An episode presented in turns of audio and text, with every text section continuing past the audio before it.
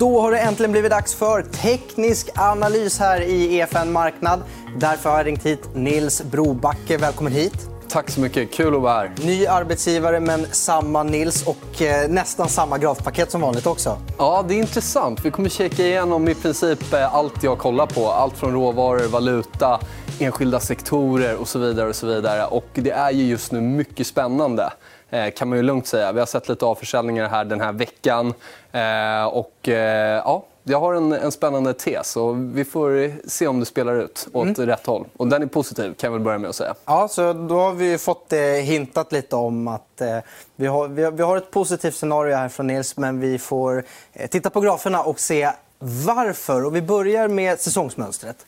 Det här tycker jag är intressant. Många vill ju titta på säsongsmönster. Eh, och, eh, ibland har det relevans, ibland har det inte det. Det jag blir intresserad av att titta på... Först vad ska vi säga, vad är säsongsmönster? Jo, man tittar historiskt hur eh, börser har till exempel presterat under olika tidsperioder. Då. Och det här är från eh, ja, någonstans slutet av augusti till... Början av november. Början av november. Så den perioden är historiskt svag. Eh, och det jag tycker är intressant nu det är att vi ser flera marknader som handlar sidled. Nu ska vi säga att det här var för några dagar sedan så att vi kanske har lite mer ner här på några breda index. Men ändå, sidledeshandel under den här perioden. Och sen har vi några marknader, till exempel frontier markets. Alltså här snackar vi Kazakstan, Pakistan och så vidare. Det här, är liksom, här snackar vi riskländer. Och kapitalet har flödat in. Upp 9% under den här perioden. Kanske lite sämre nu efter dagens avförsäljning. Så det här säger mig, det är någonting som händer under huven och det är att pengar flödar till risk-on-marknader.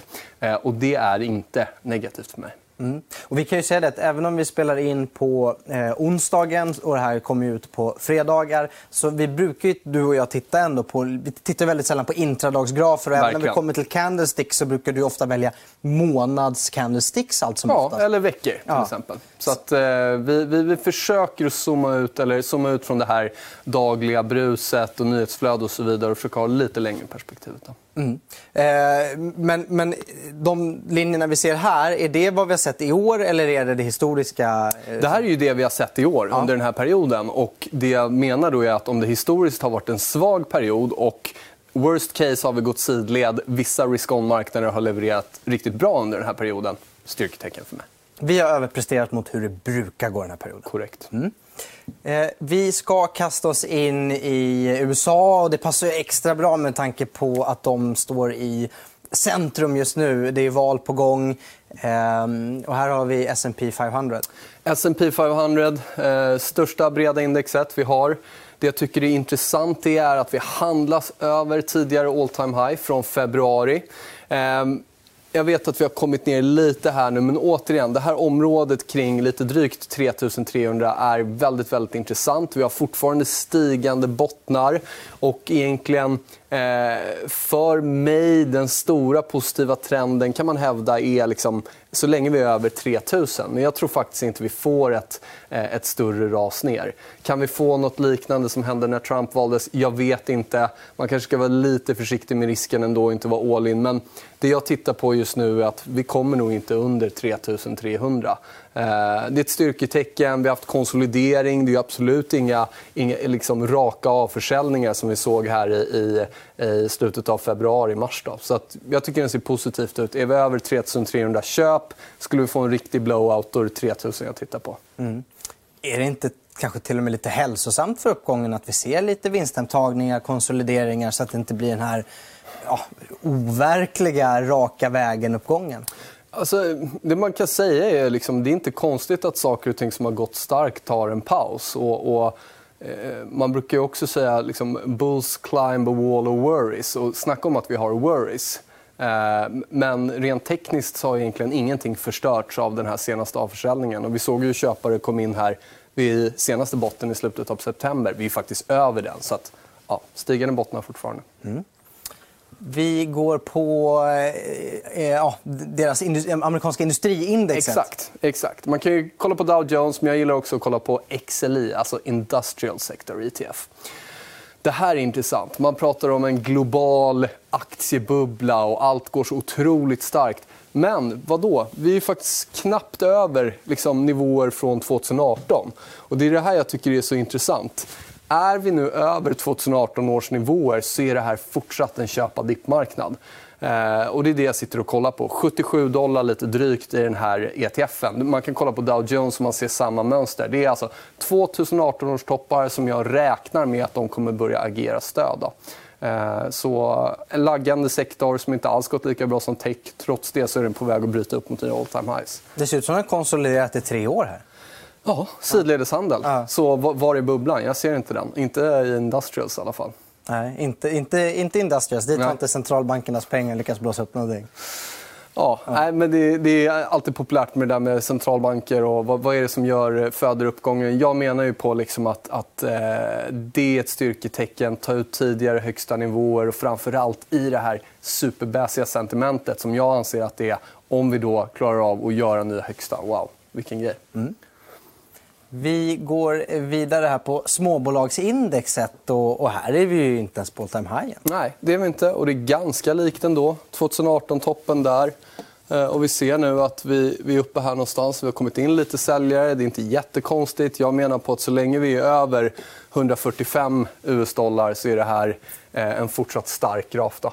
Jag ser inga förändringar och eh, jag vet att eh, Russell har ju faktiskt presterat kan vi se ganska bra i oktober. Visst, september var lite sidledes, augusti också bra. Så att även här, relativ styrka mot de större breda indexerna.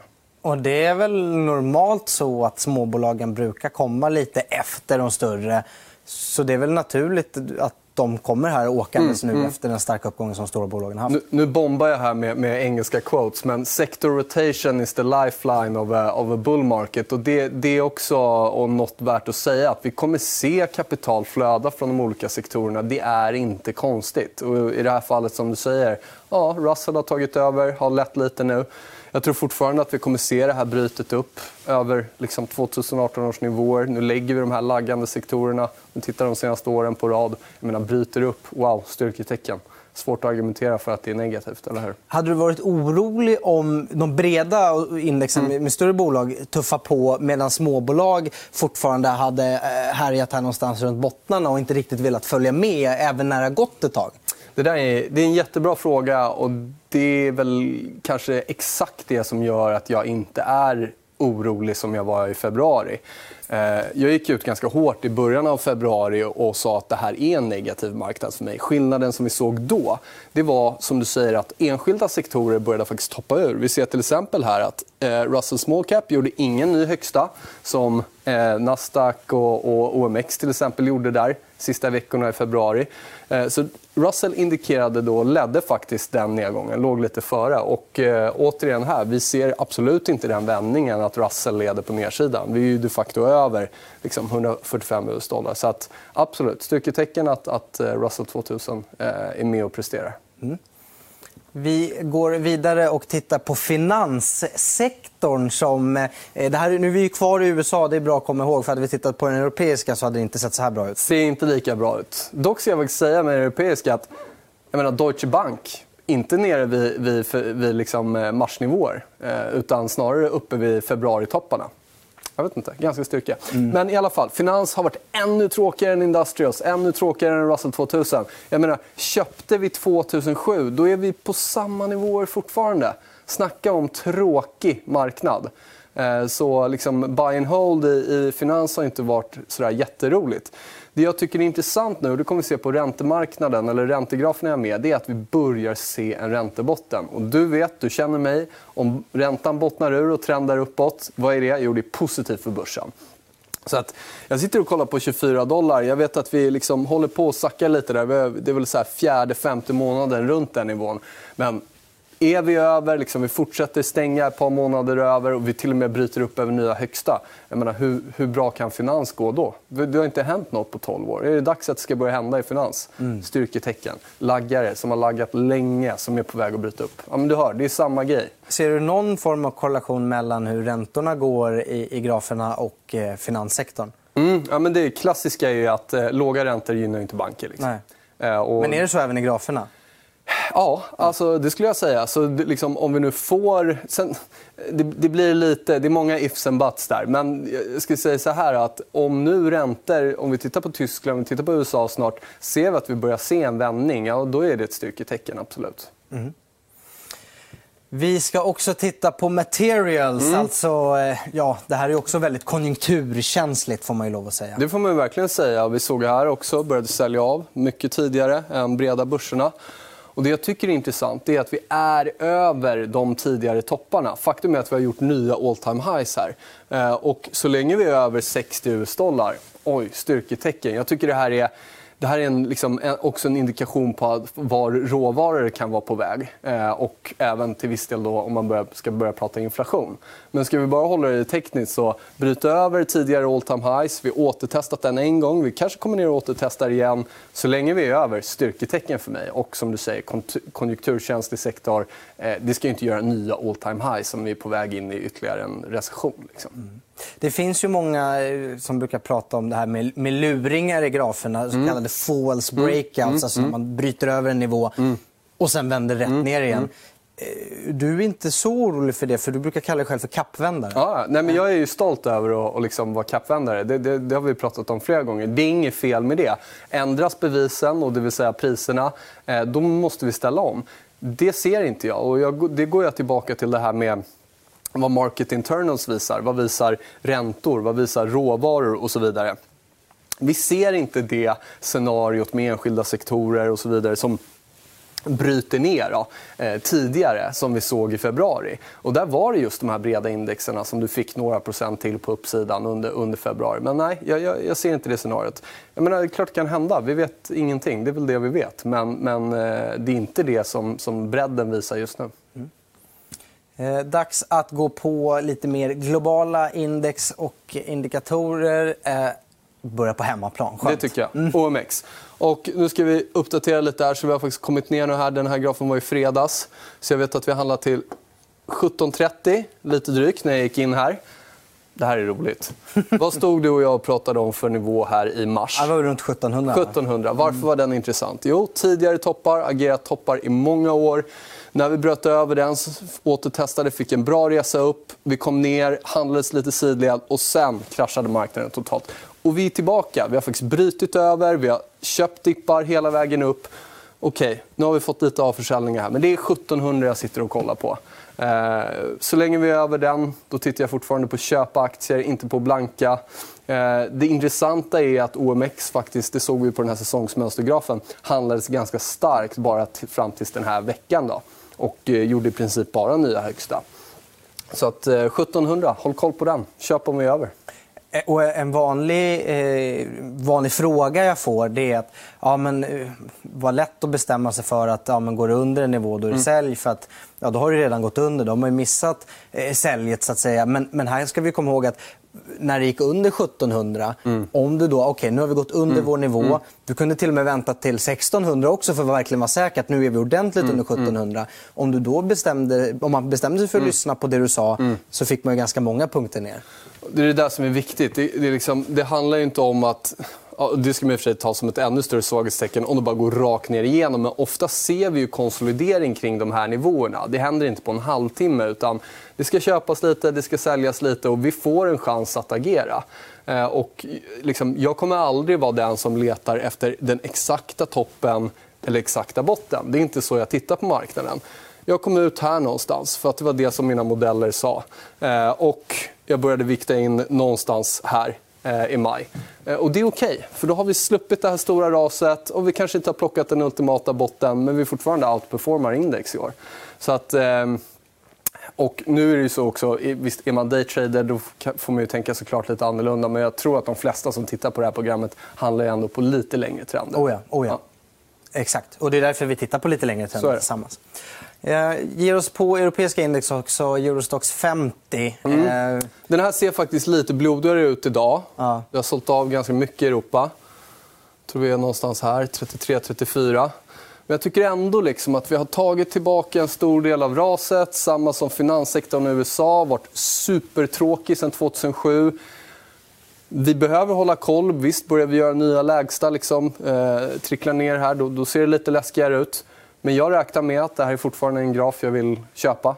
Jag tror att vi bryter upp mot nya högsta. Jag tror att det är, eh, dags för Europa faktiskt. Mm. Eh, och det är också en laggare. Och jag menar, om de sämsta korten i kortleken går bra, det, jag menar, det är ju verkligen ett tecken på styrka. Då. Så, sämsta korten i kortleken, de vill man ska gå bra. Det är styrketecken. Absolut. Aha. Och sen kommer de bästa målgörarna i varje lag stå för den mesta avkastningen. Mm. Eller, det, det är tech liksom.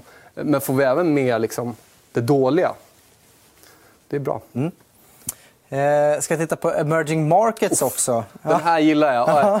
Nej, men det här är superspännande. Också varit en supertråkig konsolidering. Liksom inte alls varit roligt att äga emerging markets sedan 2007. Och du och jag brukar alltid prata om en råvara som eh, liksom går i, i tandem med det här. Och det är koppar kommer vi se snart. Koppar är också på väg att bryta ut. Men nu är vi faktiskt här uppe. Och emerging markets, om vi går tillbaka till säsongsmönstret, har presterat bra. Vad är emerging markets? Jo, det är en risk-on-marknad för mig. Kapital flödar inte in där om vi är på väg mot en stor recession. Vi kommer att titta på dollar snart. Och jag tycker mig se att dollarn har toppat, vilket också skulle vara positivt för emerging markets. Och nu har vi liksom tagit oss över tidigare toppar, vi har hållit på och konsoliderat lite här. och Jag ser det här som liksom en av de kanske intressantaste graferna. Eh, tänk om vi ska få en ny storhetstid i emerging markets. Det vore ju riktigt kul. Man ser nästan hur det bubblar, hur, hur det blir mer konsolidering. Det, ja, man, man, bara med ögat så ser man att det bubblar där borta. Och det är ju så att när vi ser volatilitet som krymper, krymper. Vi får tajtare, tajtare. Visst, vi fick den här ner, men det är väldigt, väldigt tajt här. Om vi zoomar ut lite. Mm. Efter en sån, när det drar ihop sig, ja, då ska det röra sig ordentligt. Vi vet inte ännu vad det är. Mitt bett är fortfarande på uppsidan. Ja, jag tänkte precis säga det också. Att eh, det, det kommer slå åt något håll. Du tror på uppsidan. Eh, men det kan ju slå på nedsidan också. Absolut, självklart. Det hade varit lite för lätt annars om ja. vi vet i förväg. Men vi får lägga bevisen och vi, kommer, vi tittar ju vidare här. Men för mig så ligger bevisen fortfarande på uppåt, inte på nedåt. Mm. Ehm, så får se om, om vi behöver ställa om. Ja. Då får du vända på kappan. Och det här då? Det här är en ännu längre konsolidering. Ja. Nikkei. Jag menar, det är alltid exemplet om vi ska prata om... så här, På tal om buy and hold, de ja. har köpt det 1988. Kul. Ja. Sen finns det små sektorer som har gått bra i Japan, men jag menar, breda index det har varit katastrof. 30 års sidledeshandel. Liksom. Är vi nu på väg att bryta upp över 23 000? Otroligt styrketecken. Och jag menar, Japan har knappt sålt av de här sista dagarna. Har jag sett. Så vi är, vi är verkligen här uppe. Eh, och det här kan ju bli, liksom, med andra vi tittar på, det kan ju bli super, super styrketecken för börsen. Jag vet att Warren Buffett är inne och kollar på Japan nu, till och med köpt. Och det är liksom samma grej där. Vi konsoliderar och konsoliderar. Det händer inte så mycket. Visst, vi fick en stor dipp. Köpare har kommit tillbaka och nu är vi där igen. Och det har jag också sagt till dig förut. Ju oftare vi testar ett motstånd, vad händer då? Jo, sannolikheten ökar för att vi bryter det motståndet. Då. Mm. Och nu börjar det bli många test där borta. Nu börjar det bli många test. Så den här är häftig. Eh, dags att gå på räntor. Mm. Eh, vi börjar direkt med den amerikanska tioåringen. Den vanligaste av alla räntor att hålla ögonen på. Absolut. Och, eh, om vi drar kort av varför såg det annorlunda ut i februari? Jo, för vi började handlas neråt. Vi var på väg och vi bröt ner mot nya lägsta i räntan. Och det här var kanske den starkaste eh, indikationen för mig av att nåt var riktigt, riktigt fel. Det jag gillar nu är att vi har satt en botten. Eh, vi har varit två gånger nere vid 0,5 som jag vet var en nivå som du och jag pratade om i mars. Och nu har vi börjat trenda uppåt igen. Så innan jag gick in här idag så var vi väl ungefär på 0, 0 jag har kommit ner lite, så runt 0,8. Men för mig, det här är ju i alla fall någon typ av bottenkänning.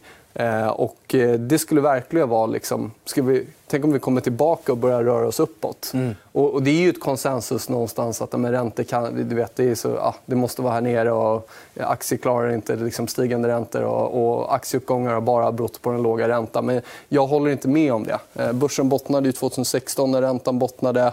Vi fick en botten i höstas här. Eh, kommer jag faktiskt ihåg att jag var här med dig pratade om. Eh, och då gick börsen upp på det. Eh, så att får vi nu en räntebotten även här, styrketecken. Vi lägger pusselbitarna. Och USA är viktigast och ser också bäst ut. Det kommer vi se på nästa graf här, när vi hoppar över till Tyskland. Ah, okay. Inte lika roliga. Nej. Tyska tioåringen. Ändå över 0,6. Eh, eller minus 0,6. Det blir lite förvirrande här när vi pratar om minusräntor. Eh, men återigen, om vi, om vi liksom bortser från att det är en minusränta så är det ändå någon typ av bottenkänning vi ser här. Eh, och den ser sämre ut än vad amerikanska tioåringen gör. Men det kan vi också se på till exempel DAX. Den ligger ju längre ner än vad S&P gör. Men återigen, skulle vi få en räntebotten, det skulle ju vara bullish för Europa generellt och för europeiska banker. Och det, är väl, eh, det, är väl liksom, det är väl så osexigt det kan bli just nu. Eh, och som du sa innan, titta på European Financials. Liksom. Det vill väl ingen äga. Så det vore ju liksom lite typiskt om, om det nu bottnar. Tänkte säga det, det kanske är just det ingen vill äga som man ska äga. Ibland är det så. Mm.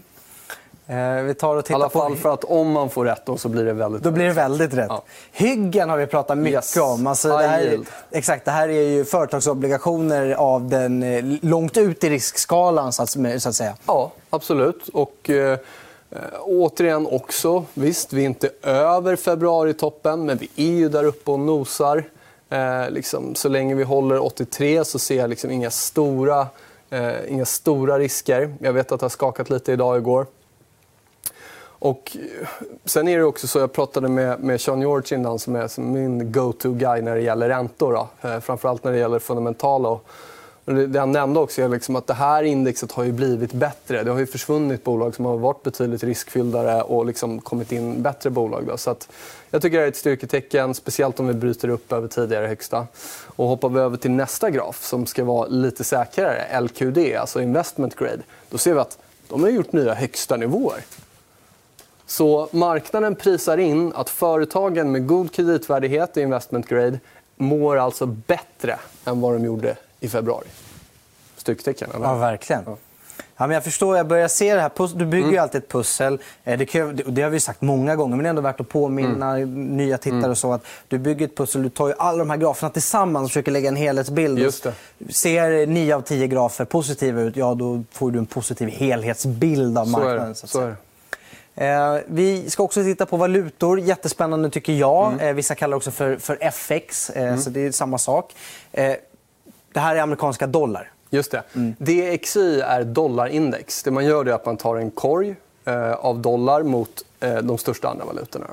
Och det jag tycker är intressant med dollarn... Eh, vi fick en nedgång här. Eh, självklart spikade det ordentligt upp under värsta coronakrisen men sen har det ändå trendat ner.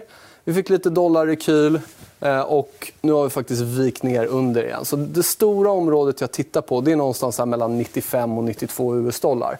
Jag tror att det kommer visa oss riktningen en bra bit framåt. Jag tror att det är faktiskt här det avgörs.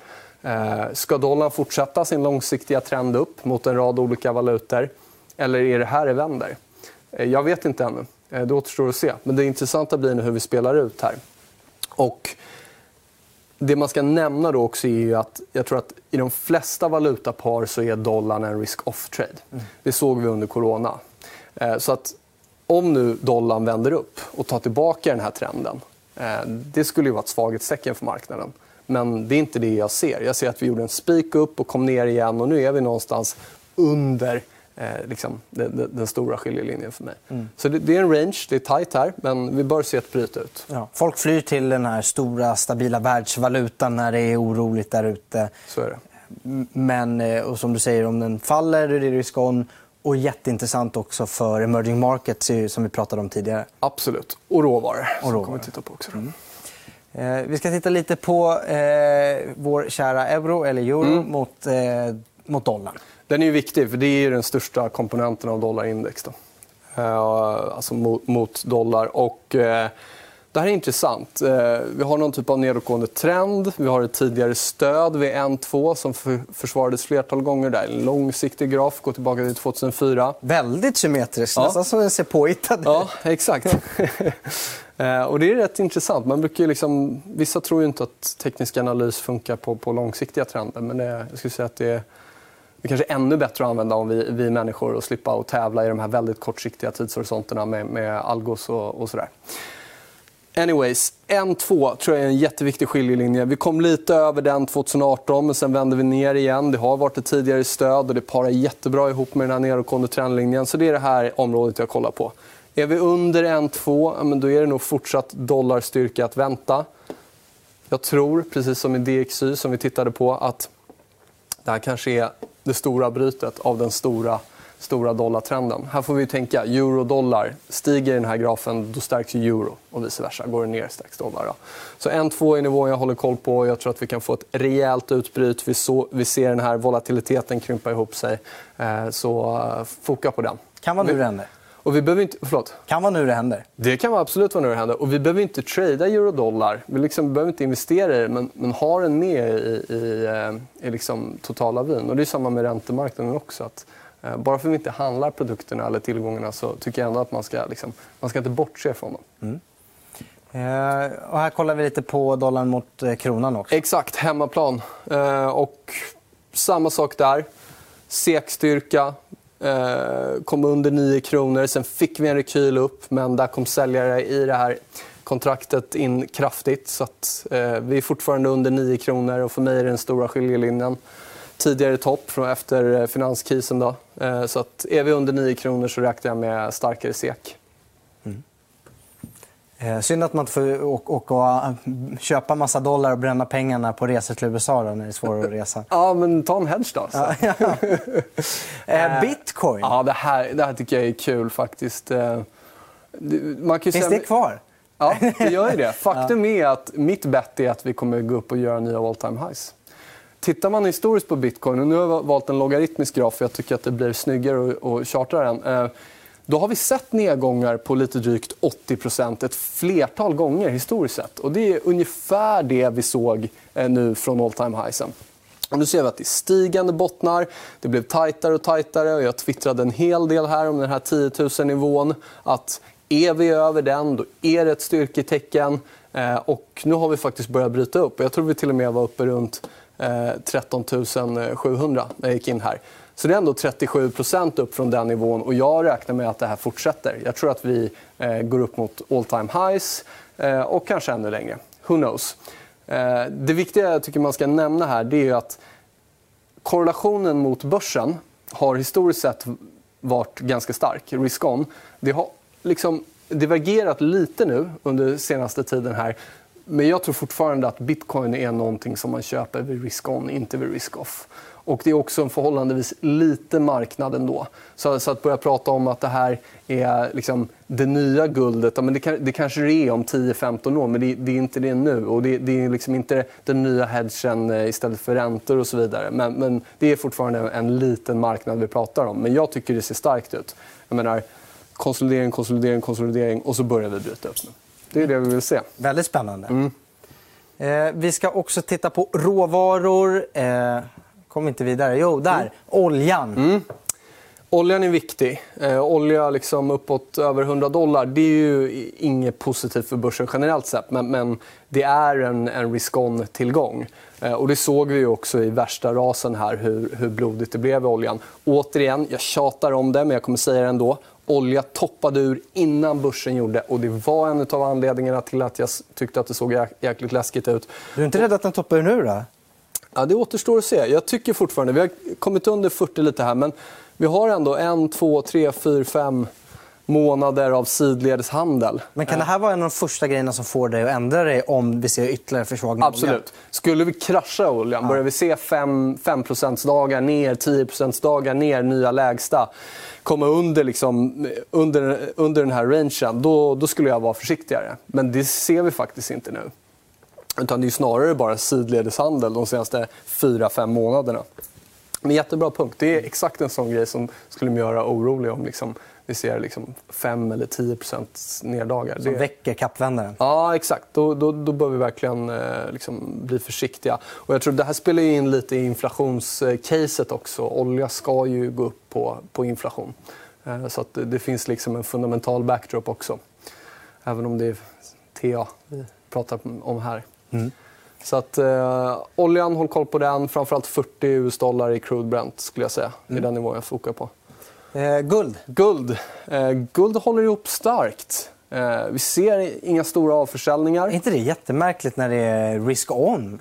Nå, alltså det, det intressanta var ju att i februari så I början så gick guld bra, eller i mars. Sen fick vi en kraftig avförsäljning. och Det var troligen vinsthemtagningar, för det var det som hade gått bra. Men sen ser vi bara köpare komma in och trenden fortsätter. Och jag tror inte att guldet, eller jag vet att guldet inte är en, liksom, en, eh, en, eh, en rak hedge mot att börsen ska gå ner. Det det är en hedge mot det är ju penningmängd och centralbankers... Liksom, Eh, man kan kalla det oansvarigt eller ansvarigt. Eh, men men liksom hur, hur man agerar på penningmarknaden. Och tittar du på M2-grafen, nu har vi inte med den idag, men jag menar, den är upp 30-40% under våren. Så att guld kommer fortsätta gå bra relativt troligt. Vi ser en konsolidering. Vi ser, vi ser absolut ingen, ingen kraftig vändning ner. Eh, och eh, inflation, återigen, det är ju såklart, där är ju guld positivt om vi börjar se kraftig inflation. Uh, och det var väl sen, när såg vi senast inflation? 70-talet? Eller? Och det där är också så här, hur mäter vi inflation? Uh, vissa vill ju prata om uh, kopior och så vidare, men M2 tycker jag är liksom det viktigaste. Och M2 på. det är penningmängden? Penningmängden, exakt. Så att, och, och, då har vi ju sett inflation. Då. Så att, jag tycker guld ser fortfarande starkt ut. Så länge vi är över liksom 1800 då, då, då ser jag ingen tecken på att, att guldtrenden liksom håller på att avta. Eh, kopparn då, eh, emerging markets bästa vän. Ja, stämmer. Eh, den är inte lika högt upp, men vi ser ändå samma typ av scenario. Det vill säga att vi har haft en nedåtgående trend, vi kraschade under coronan, vi kom upp, nu har vi återtestat egentligen den nedåtgående trenden och eh, nu är vi där uppe. Och det kan säkert fortsätta lite sidledes, men jag, jag tycker det ser ut som ett utbryt. Jag tror att eh, koppar med, med andra metaller kommer vara en vinnare och det borde stärka emerging markets-tesen också. Då. Nu är det dags för volatilitet.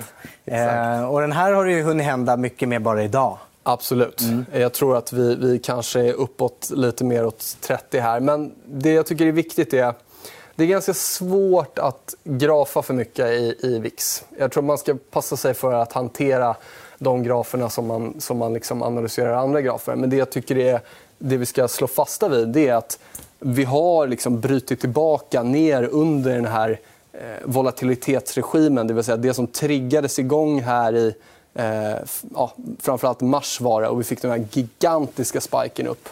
var uppe på 75. Liksom. Eh, vi är under den nivån vid 30 och jag tycker fortfarande det ser ut som att volatiliteten trendar ner. Vi har fått spikar upp och de har blivit liksom nerhandlade varje gång. Och mitt bett är att den stora bullmarknaden som kommer, förhoppningsvis, kommer vara, definieras av lägre volatilitet, inte högre volatilitet. Eh, kommer det se likadant ut som det har gjort historiskt med ultralåg volatilitet? Nej, kanske inte. Inflationsmiljö tenderar att vara mer volatilt. Men eh, jag ser inte att vi ska få liksom en, större vändning upp här. Och, eh, det jag tror vi såg i våras det är nog kanske det volatilaste vi kommer att se. till exempel. Jag är inte säker på att vi aldrig ser ett sånt klimat igen. Ehm, så. Synd, det var, det var roligt. Ja, det var inte lika roligt när vi stod där. Nej, det var det verkligen inte. Men det var lärorikt. Det var det. det, var det.